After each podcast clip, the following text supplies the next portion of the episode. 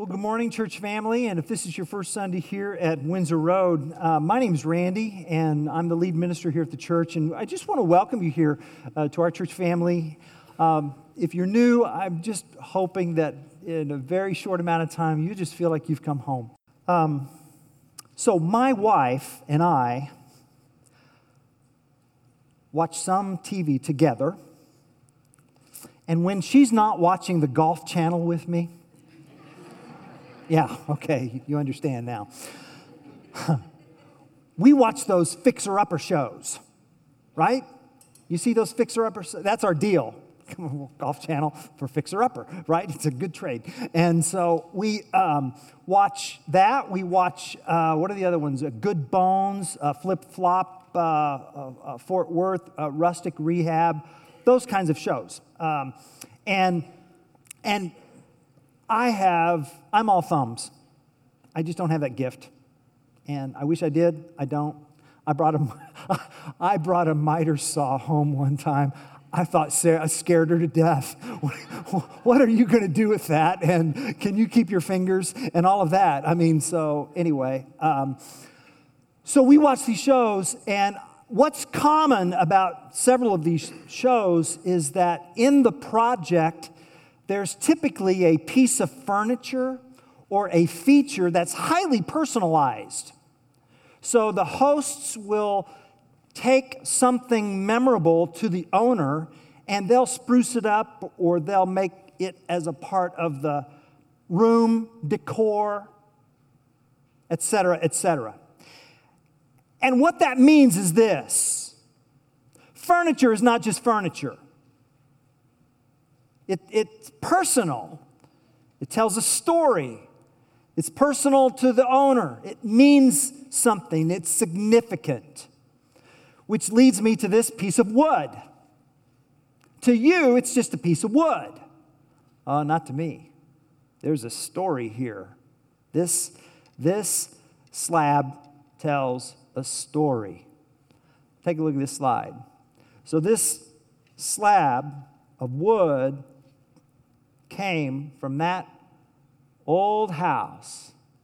That is in Windyville, Missouri. So you go to Springfield, Missouri, southwest Missouri, and you go north, Springfield, not much larger than Champaign Urbana. Springfield has a suburb. It's called Buffalo, Missouri. Buffalo has a suburb. Okay? It's called Windyville. Windyville is a gas station, and there's a post office there too. So it's all there. That's it. Gas station, pick up your mail, fill your car up. That's Windyville. My grandfather grew up in that house. His grandfather, his father, John Silas Phillips.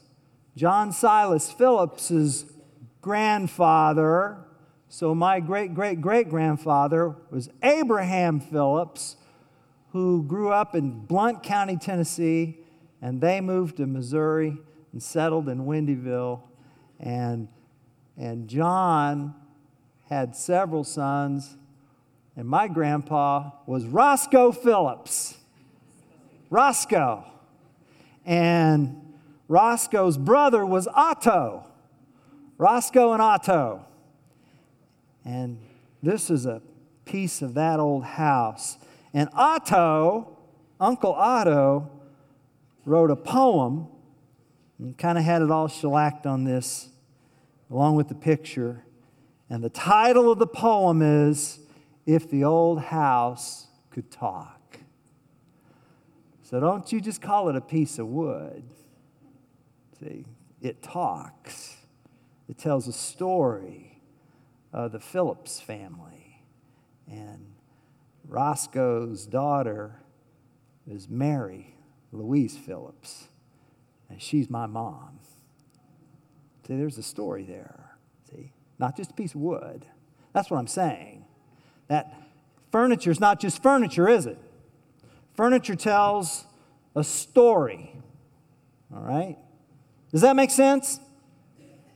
Now, take your Bibles and turn to Exodus chapter 31. Because we're going to talk about furniture today. But it's not just furniture, there's a story.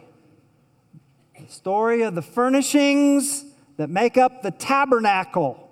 We've been in a study on the book of Exodus. If you're here for the first time, we sing and we learn uh, God's word here in our worship time. And we've been on a journey through the book of Exodus. We've learned about God, the deliverer, how God delivered his people from Egyptian slavery, and then how God gave his law. And by law, I, I, what we mean is that it's his good, pleasing, and perfect will. Oh, how I love your law, the psalmist says. I, by it, I have more wisdom than my teachers. Hmm? I've kept your word, I've kept your law in my heart that I might not sin against you. So when you hear law in this context, we're, we're not talking about oppressive regulations. We're talking about God's sweet, pleasant, perfect will his law. Law, and then God the deliverer, God the lawgiver, and then God the architect. And this is where we talk about the tabernacle, this sacred tent that God had his people build that he would be in their presence. God wants to be with us. And so here are some different iterations of what that tabernacle looked like. And uh, there's the tent, and then there's the perimeter. And you can see a couple of the articles of the furniture that we're going to talk about. For proportion's sake, this was about the size of the tabernacle and the perimeter. So it was about, think in your mind, it's about, uh, about a quarter of the size of a football field. That's kind of what the dimensions of the tabernacle were like. And, and so today we're going to look at the the furnishings of the tabernacle. And in Exodus chapter 31, verses 1 through 11, there is a catalog or a list of these furnishings. I want to read Exodus 31, 1 through 11, and then I want to read Hebrews 9, 1 through 5. All right? The Lord said to Moses, See, I have called by name Bezalel, Bezalel, son of Uri, son of Hur, of the tribe of Judah, and I have filled him with the Spirit of God, with ability and intelligence, with knowledge and all craftsmanship, to design, to devise artistic designs, to work in gold, silver, and bronze, in cutting stones for setting, and in carving wood, to work in every craft. You get that there? Just stop there and just soak that in for a minute. This divine gifting toward craftsmanship of uh, precious metals and designs and art. So there are echoes of a theology of art in these verses. Verse 6 And behold, I have appointed with him Oholiab. So there's Bezalel and Oholiab the son of uh, Ahisamach of the tribe of Dan, and I have given to all men ability that they may make all that I have commanded you. And here's the list. The tent of meeting, and the ark of the testimony, and the mercy seat that is on it, and all the furnishings of the tent the table and its utensils, and the pure lampstand with all its utensils, and the altar of incense, and the altar of burnt offering with all its utensils, and the basin and its stand, and the finely worked garments, the holy garments for Aaron the priest, and the garments of his sons for their service as priests, and the holy uh, excuse me, and the anointing oil and the fragrant incense for the holy place, according to all that I have commanded you, they shall do. Right? Now, in Hebrews 9, 1 through 5, that's on page 1005 of your church Bibles. The Hebrew writer says this Hebrews 9, 1 through 5.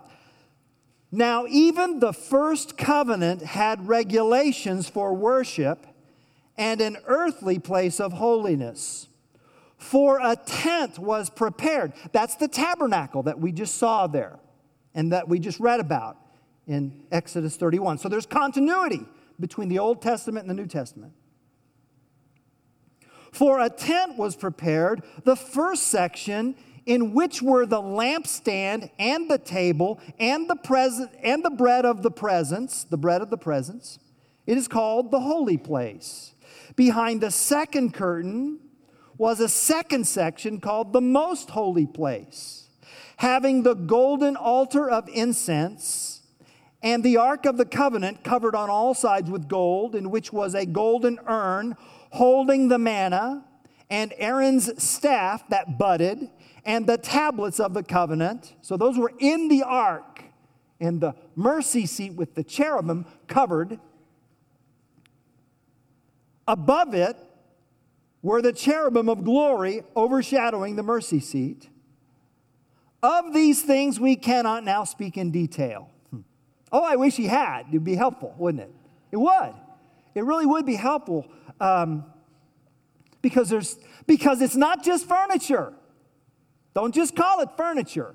See, there's a story there. And so, what I would like to, to unpack this morning, I want to talk about seven furnishings of the tabernacle, seven furnishings, one story. The seven pieces of furniture that comprise the tabernacle, and there were only seven. That's not very many, really, when you think about it. I've got more than seven pieces of furniture in any one room of my house. So God just seven.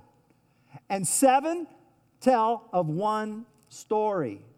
So let's consider these seven pieces. Because the tabernacle talks and the furnishings speak.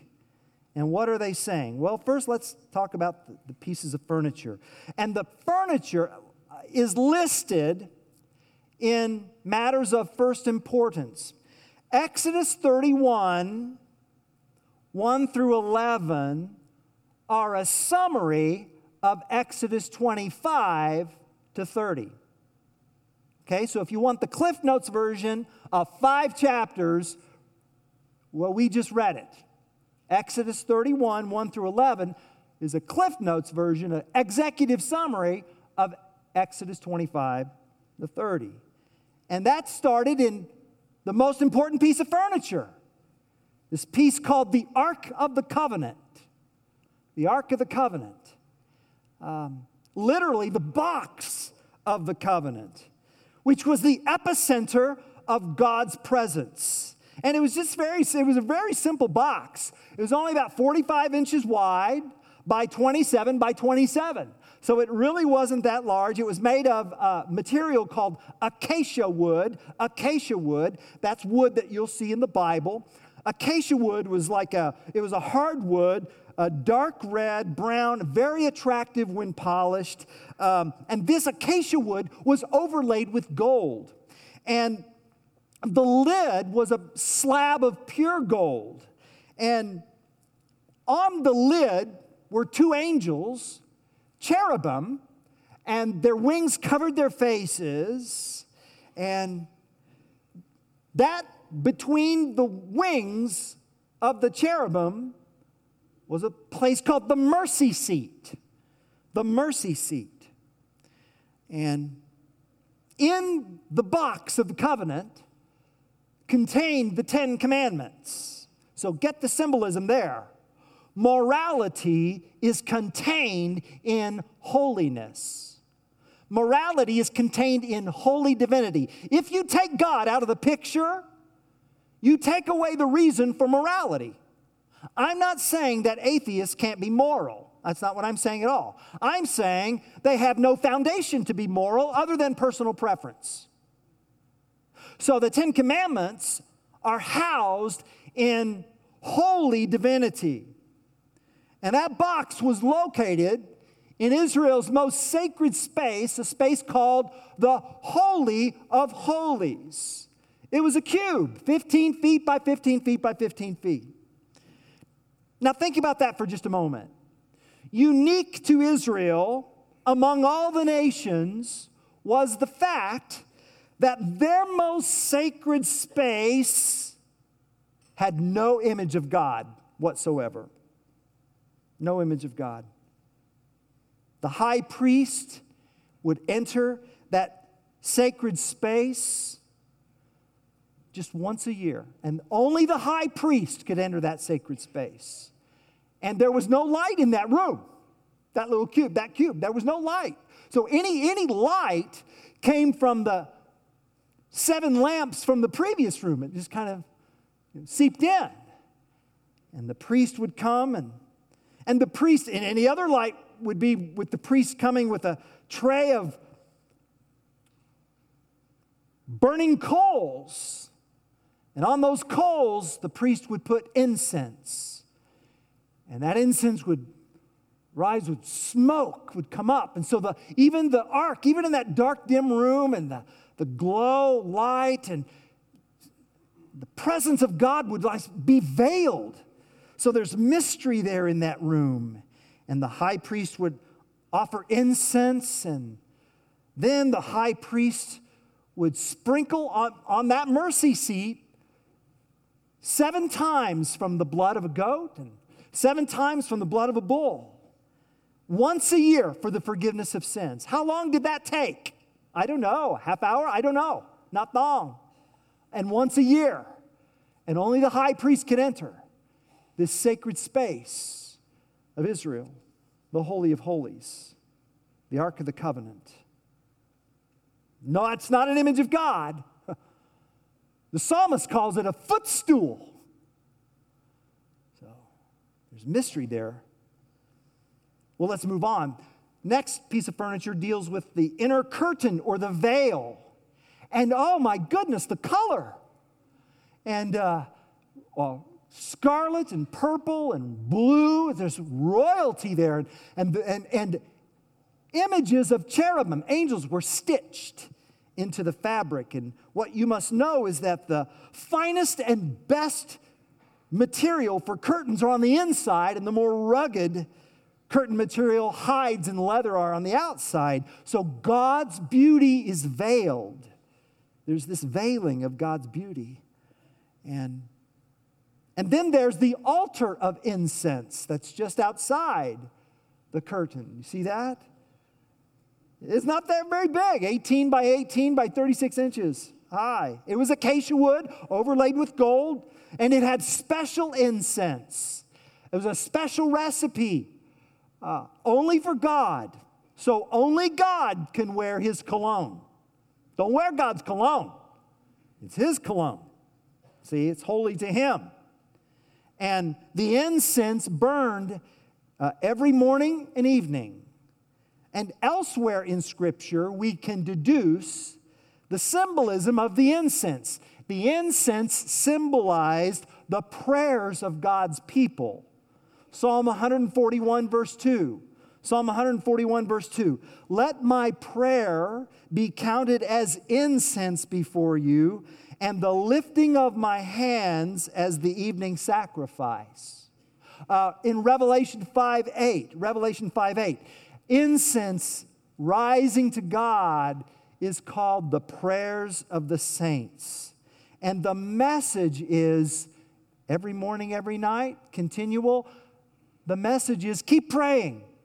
Pray and keep praying. Never stop praying. Jesus said in Luke 18 1, always pray and never give up because incense represents continual, effectual, fervent prayer. And oh my goodness, Tuesday morning at staff meeting, and it will happen this Tuesday morning. It happens for an hour in our elders' meetings. Incense rises before the Almighty because we pray for your prayer requests. We had four single spaced pages last Tuesday morning. We prayed for every one of them by name. And do you need hope? Pray. Do you need change? Pray. Oh, are your children hurting? Pray. You got a new job? Pray. Are there problems at your current job? Pray. Problems in your marriage? Pray. Listen to me. Your prayers Go before the most holy place in the universe. You keep praying. Keep praying. Keep praying. Hmm. Well, then there's the golden lampstand, with the seven lamps. And my goodness, this was uh, an amazing piece of furniture. It was solid gold. It's the only source of light in the holy place, and it's the only source of light inside once you get inside the tent. And it seems to symbolize, at least, uh, has three symbolic meanings. First, light. Let there be light. And then the seven lamps deal with creation and the seven days and, and the tree of life in the Garden of Eden, okay? And then just, you know, it just symbolizes beauty. It's just beautiful. And we don't know how tall it was or, or what the dimensions were, but it was just a beautiful piece of furniture. It was crafted by these spirit filled, uh, uh, uh, appointed divine servants of the Lord. And then there's the table of bread before the presence of God. It's a very simple table. It probably wasn't any bigger than the communion table that we see there. And it's, you know, 36 by 18 by 18. I mean, it's just, there's a, there's a rim of gold around it and six loaves of bread um, by two columns, one for each, one loaf for each tribe of Israel. And it was changed every week. And when it was swapped out, then the priests consumed the bread. And and oh, that was important meaning because you see, the ancient Near East, in the ancient Near East, bread was for the gods. And bread was an offering for the gods. And, you know, for all of, because they were hungry, so they were looking for a temple. You know, for all of their supposed power, the gods of the ancient Near East just couldn't cook. But, but not Israel's God. Not here. The Lord doesn't even have an appetite. In fact, Psalm 50, verse 12 informs us if I were hungry, I would not tell you, for the world and its fullness are mine. So, so God grew the grain to provide the bread, and the bread is for us. The priest would consume it because the priests represent the people. It's for us. It represents God's gracious provision. And this echoes every time we pray the Lord's Prayer. Give us this day our what? Daily bread. Amen.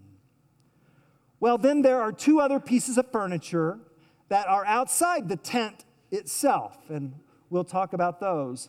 The bronze bath. The bronze bath. So the priests had to wash before their service. And no dimensions on this were given. We don't know how large it was, we don't know.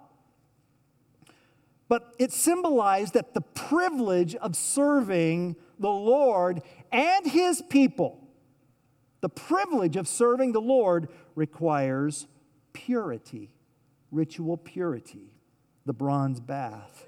And then the last piece is the bronze altar. This was the largest piece of furniture. It was seven, seven feet by seven feet by four feet high. And and that would be the very first piece of furniture that the worshiper would see on entering the courtyard of the tabernacle. Let's go back to the iteration of the tabernacle here, if we could see that. Uh, I mean, the whole complex, I'm sorry. There we go. So that's like God's front yard the altar and the basin. And the worshipers were allowed there, but they couldn't go into the tent itself only the priest could go into the first section of the tent, and then the back section was limited to the high priest. But the very first piece of furniture that the worshiper saw on entering was an altar. And what does that mean? It means that, that the problem of unforgiven sin has to be dealt with. First thing bronze altar. So there are the seven pieces of furniture. And but it's not just furniture. Don't just call it furniture. It tells a story. And what is that story? Well, that story relates to Hebrews chapter 9 verse 23. Hebrews 9:23 says this: Thus it was necessary for the copies of the heavenly things to be purified with these rites, but the heavenly things themselves with better sacrifices than these. So the tabernacle, this compound, was actually a copy of the heavenly realm. It's a facsimile of, of the heavenly realm. And the seven pieces of the tabernacle signify the story of our salvation. It's the story of a holy God who makes it possible for sinners, for rebels, for enemies to become his children. That's the story. That's seven pieces of furniture tell one story. The story of how we belong, we can belong to the family of God. So, can you imagine if you could get inside that tent? I mean, walking into the tabernacle, the beauty that you would see, it would be beautiful. It really would, because there's the, the golden lamps and there's just the glow and just the ambiance and the gold and the red and the purple and the colors and the aroma of the incense. It's, it's like entering another world. It is. It's a copy of the heavenly realm. And, and no wonder Exodus 15 11 says, Who is like you, Lord, among the gods? Who is like you, majestic in holiness, awesome in glorious deeds, doing wonders? Who is like you? What's the answer to that question? No one. that's right. No one. And that's what the word holy means.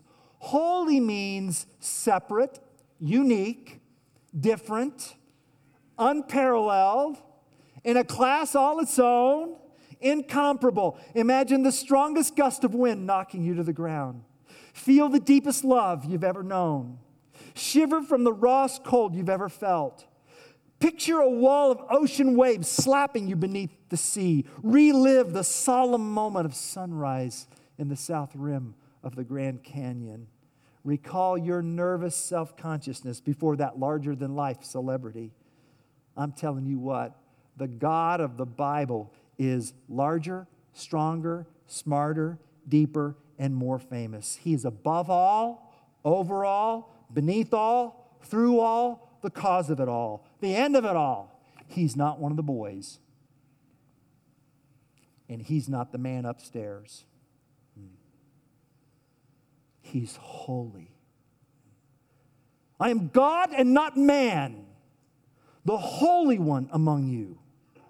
And nowhere in Scripture is God spoken of as good, good, good, or awesome, awesome, awesome, or loving, loving, loving. According to Revelation chapter 4, verse 8, there are four cherubim, these supernatural living creatures, who were created for one purpose and one purpose alone ceaselessly before the throne of Almighty God, they cry out, Holy, holy, holy holy, holy. And it never gets old.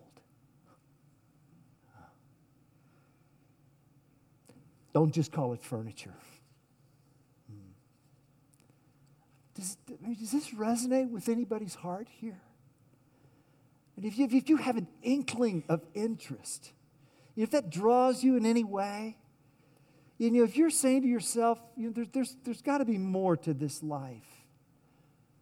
You know what? There is. The furniture's talking. Are you listening to the furniture?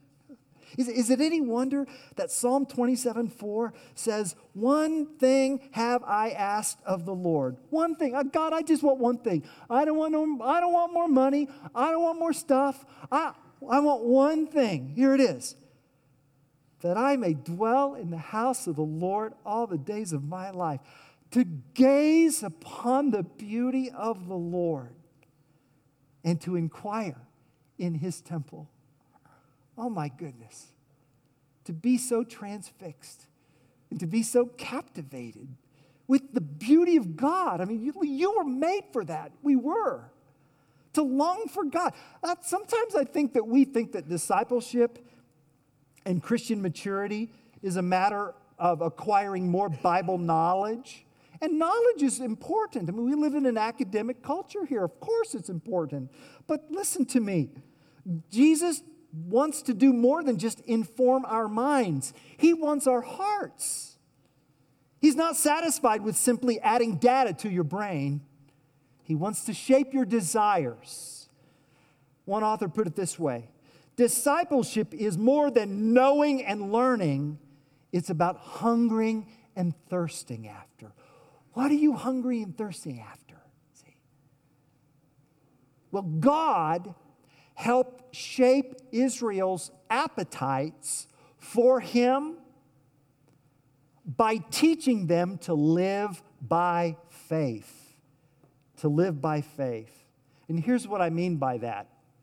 So, all of these descriptions, especially of the gold pieces, so the value of the gold, the value of the metal diminishes the closer, the, the, the, more we get away from the most sacred space, right? It goes from gold to bronze, see? And so, you know, for all of the beauty of the gold that I just mentioned, nearly all of Israel would never have seen that. You know? Nearly all of Israel would never have seen the Ark of the Covenant. Whenever the tabernacle was set up, it was a series of perimeters. There's the Holy of Holies, there's the most holy place, then there's the courtyard, then the Levites surrounding the perimeter. And when the ark traveled, nobody saw the ark. What they saw, because the ark was covered with three blankets, three layers. The most you'd get to see were the poles that these priests were carrying. Think about it. God, God went to all of this trouble to have all this expensive furniture made, and then he didn't let anybody see it. What's with that? Well, first of all, he saw it. It's for him, it's his space, this ornate furniture. He was pleased with it. And beyond that, he wanted to teach his people to live by faith. And isn't that what we learn in Hebrews 11 6? For without faith, it is impossible to please God. For anyone who comes to him must believe that he exists and that he rewards those who earnestly seek him. So God requires faith. Oh, so almost no one, no one, almost no one saw the Ten Commandments in the ark. What did they see? This beautiful blue wrapped object with poles. They believed it was the ark, and they believed that it contained the Ten Commandments, for they trusted the credibility of reliable witnesses. So we talk about Jesus here every week, don't we?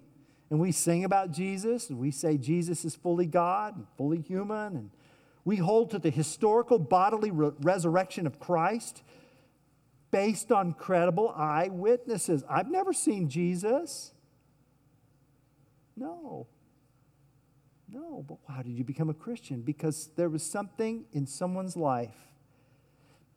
It's how you became a Christian too It's because of someone else. You saw something different in someone's life. They weren't perfect, but you know, they had life. You had stuff.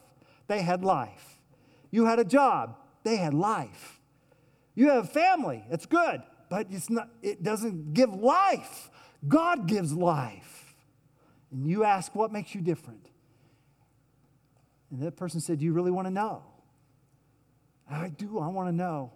And they said, there is a man who is a God man who changed my life, and his name is Jesus.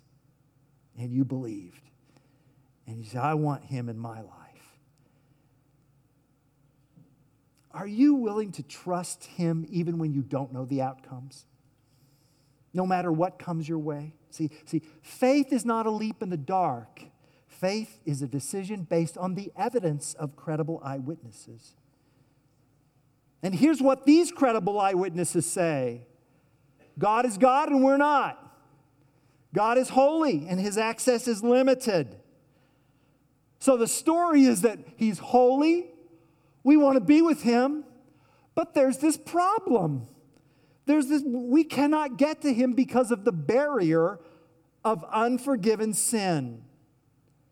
And someone might be thinking, oh, there he goes again talking about sin. If I hear another preacher talking about sin, I just don't know what I'm going to do. Well, let's talk about that for a minute. Let's just go there. Okay? All right? So uh, let me just ask this question How much sin do you think it would be wise for God to let into heaven?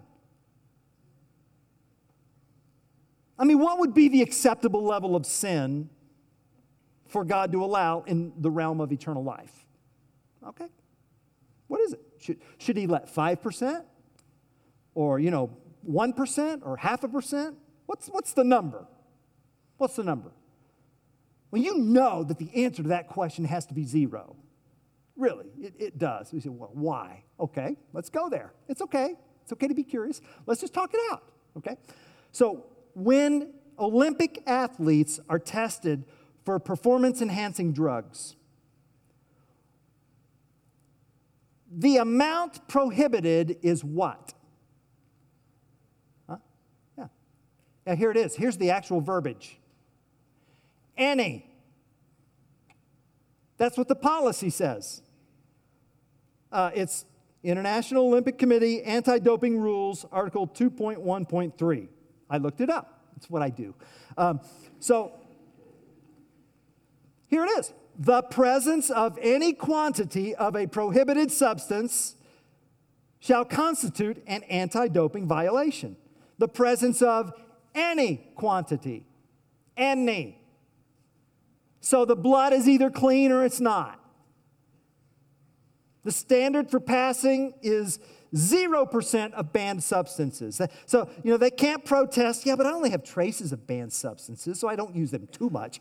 no, the standard is perfection. When, when someone wants to donate blood, the blood bank has to ensure that the donor's blood is completely free from viruses like HIV. The person can't protest. Well, yeah, my, my blood is mostly HIV free. I'm not, as, I'm, not, I'm not doing as bad as some people who have full blown AIDS. What's the problem? The standard has to be absolute purity. I mean, you know that, right? Well, how much more then with our relationship with God? God's standard for heaven must be sinless perfection, just as Adam and Eve were before the fall. So, just being a comparatively good person isn't good enough. Like that commercial, just okay is not okay. And you know why, don't you? Because sin is not just an evil act or an evil word or an evil sin's a virus. Sin is a malignancy. And if God were to let us all in, into his eternal dimension with sin, still a part of our spiritual makeup, we would pollute the entire realm of heaven starting, and we'd start the whole mess all over again. So God bans sin from heaven. He quarantines the infection and the infected to a different realm. And that is called hell. Hell is God's quarantine solution for people who want to hold on to their sin rather than accepting Christ's cleansing. Hmm.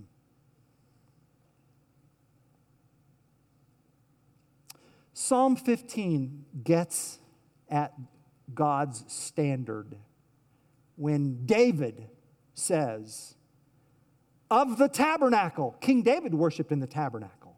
His son Solomon built the temple, but David worshiped in the tabernacle. And King David said, O Lord, who shall sojourn in your tent? That means who shall live? Who shall dwell on your holy hill?